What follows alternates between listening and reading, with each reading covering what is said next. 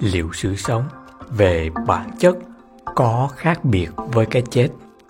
Nhà vật lý học Edwin Schrödinger định nghĩa sự sống như sau. Những sinh vật đang sống tránh bị một rửa vào hư vô. Nhưng sự sống là gì? Đến nay vẫn chưa có một lời giải đáp thỏa đáng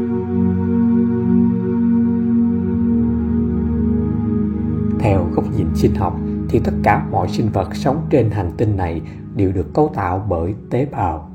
Tế bào có thể được ví như robot được làm từ protein, có kích thước rất nhỏ. Với mọi tiêu chuẩn mà chúng ta đặt cho sự sống như là có một bức tường để tách biệt với môi trường, tạo nên trật tự tự duy trì hoạt động của bản thân trong một trạng thái nhất định, có thể ăn để tiếp tục sống sót lớn lên và phát triển phản ứng với môi trường tiến hóa và tự nó nhân bản chính nó. Vậy mà trong tất cả những thành phần tạo nên một tế bào thì chẳng có lấy một phần là sự sống. Chất này phản ứng với chất kia tạo nên các phản ứng hóa học rồi lại tạo ra các phản ứng để tạo ra các phản ứng khác. Trong một giây ở một tế bào xảy ra hàng triệu phản ứng hóa học tạo nên một dàn phản ứng phức tạp một tế bào có thể tạo ra hàng nghìn loại protein một số rất đơn giản một số cực kỳ phức tạp hãy tưởng tượng bạn đang lái xe với vận tốc 100 km một giờ, đồng thời lắp lại toàn bộ chiếc xe với những vật liệu bạn nhặt được trên đường. Đó chính là công việc của tế bào. Nhưng không có lấy một phần trong tế bào đang sống. Tất cả đều là vật chết và tuân theo các định luật của vũ trụ. Vậy thì, sự sống có phải chỉ là tập hợp tất cả những quá trình phản ứng đang diễn ra sau cùng thì tất cả cá thể sống đều sẽ chết mục đích của tất cả quá trình trên là để ngăn chặn cái chết bằng cách tạo ra những cá thể mới. Và điều này chúng ta muốn nói đến adn sự sống một cách nào đó chỉ là một mớ vật chất chứa thông tin di truyền. Mỗi cá thể sống là đối tượng của sự tiến hóa, và adn nào phát triển thành cơ thể tốt nhất sẽ được lưu lại trong trò chơi này. Vậy adn chính là sự sống phải không? Nếu bạn lấy adn ra khỏi tế bào, thì chắc chắn là một phần tử vô cùng phức tạp, nhưng tự thân nó không thể làm được điều gì. Đây chính là điểm làm cho virus, làm cho mọi thứ càng trở nên phức tạp.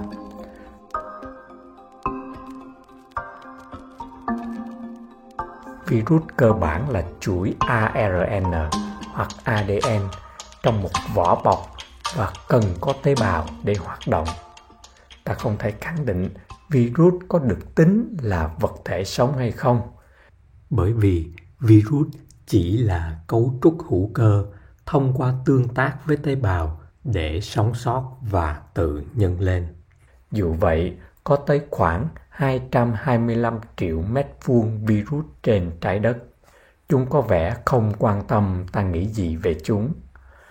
Có một thực tế rất vũ vàng là nếu loài nào đó trở nên quá đông thì một loại virus sẽ xuất hiện để giảm số lượng loài đó, bất kể đó là động vật, thực vật hay con người. còn có cả những loại virus tấn công vào tế bào chết và hồi sinh chúng.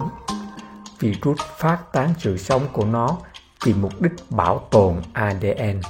Điều đó có nghĩa là sự sống có thể phát triển bên trong cơ thể chết, miễn là nó có lợi cho mã di truyền của nó. Vậy thì, có thể sự sống là những thông tin được quản lý để đảm bảo rằng nó sẽ được tiếp tục tồn tại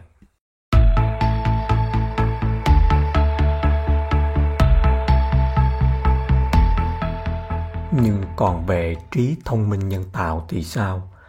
Bằng những định nghĩa thông thường nhất, chúng ta đang rất gần tới việc tạo ra sự sống nhân tạo trong máy tính. Chỉ là vấn đề thời gian trước khi công nghệ có thể bắt kịp. Và đây không còn là vấn đề của khoa học viễn tưởng. Không lẽ virus trong máy tính cũng được xem là đang sống? Vậy thì rốt cuộc sự sống là gì? Vật chất, quá trình adn thông tin. Thật dễ gây bối rối. Có ý tưởng cho rằng sự sống căn bản khác biệt so với những vật không sống bởi vì nó chứa vài yếu tố phi vật lý hoặc nó chịu chi phối bởi những quy tắc khác so với những vật vô hồn. Nghĩa là mầm móng của sự sống không phải là một thực thể vật chất sống hay vận động, mà nó là một trạng thái của thông tin phi vật chất.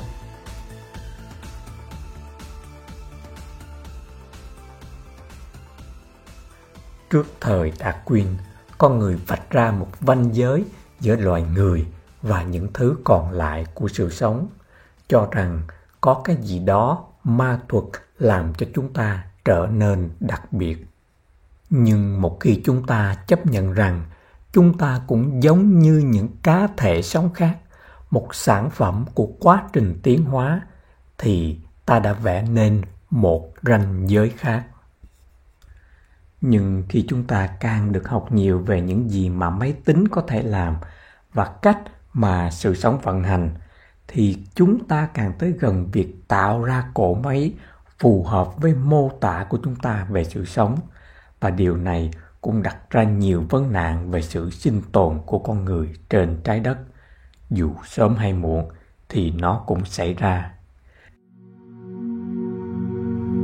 Vậy thì câu hỏi là, nếu mọi thứ trong vũ trụ đều làm từ những vật giống nhau, thì phải chăng mọi thứ trong vũ trụ đều chết hay mọi thứ đều sống? Phải chăng chúng ta chẳng bao giờ chết bởi vì chúng ta chưa bao giờ sống ngay từ đầu. Nếu nói là được sinh ra tức là chúng đều có cha mẹ tức là sự sống không phải nó có mặt từ khi nó được sinh ra mà nó đã có mặt từ trước đó. Hay có thể chúng ta là nhiều hơn một phần của vũ trụ xung quanh chúng ta hơn chúng ta nghĩ. Sau cùng, suy nghĩ về những câu hỏi như thế này làm cho chúng ta cảm thấy ta đang sống và cảm thấy một chút thoải mái.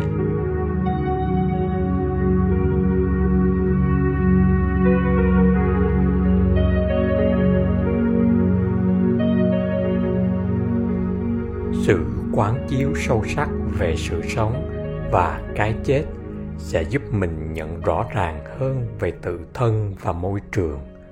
Từ đó, sự tôn trọng, trách nhiệm cũng thiết thực hơn trong cả chiều sâu và rộng. Sự sống là một chuỗi dài của sự tiếp nối và biểu hiện bằng nhiều trạng thái, dù vô hình hay hữu hình. Dù vô hồn hay có tri giác biên giới giữa tâm và vật sẽ không còn. Những quan niệm hạn hẹp về ngã, về người, về chúng sanh và thọ mạng cũng không còn. Thay vì chỉ tìm cách chống và tiêu diệt virus, thì hãy chú trọng đến sự tập luyện hàng ngày để bảo tồn và tăng cường sức đề kháng của cơ thể. Con người không thể đua lại với thiên nhiên hay đua lại với những biến thể. Vì vậy thì hãy thực hiện hai bên cùng thắng lợi trong trường hợp cần thiết để mỗi bên đều được cái thiện ý của mình mà giảm thiểu tổn hại nhất. Khoa học dù có phát triển đến đâu cũng không tạo ra được sự sống, chỉ tạo ra được tế bào, tạo ra protein, tạo ra thịt bò nhưng không thể tạo ra được con bò đang sống, vì đó là quyền năng của tự nhiên, của vũ trụ hay của thượng đế vậy. Nếu sự sống là bí mật, thì hạnh phúc cũng là bí mật, thì tại sao ta lại không chấp nhận cái không biết? Bản chất của sự sống là vô ngã, có hành động, có tạo nghiệp có tương tác, phản ứng, nhưng không có ông chủ bất biến điều khiển. Sự sống vô ngã thì luân hồi tái sinh, nghiệp báo cũng là vô ngã. Mỗi chủ từ đồng thời cũng chính là động từ, và động từ ấy là cái lý do tồn tại của chủ từ. Không cần phải có một chủ từ nằm ngoài động từ không cần phải có một tác giả nằm ngoài tác nghiệp như hành động mưa là đầy đủ nhất của chủ thể mưa. Tuy ta có thể nói mưa mưa cho chủ từ và động từ, thật ra chỉ cần nói mưa, gió, sông, hoa là đủ.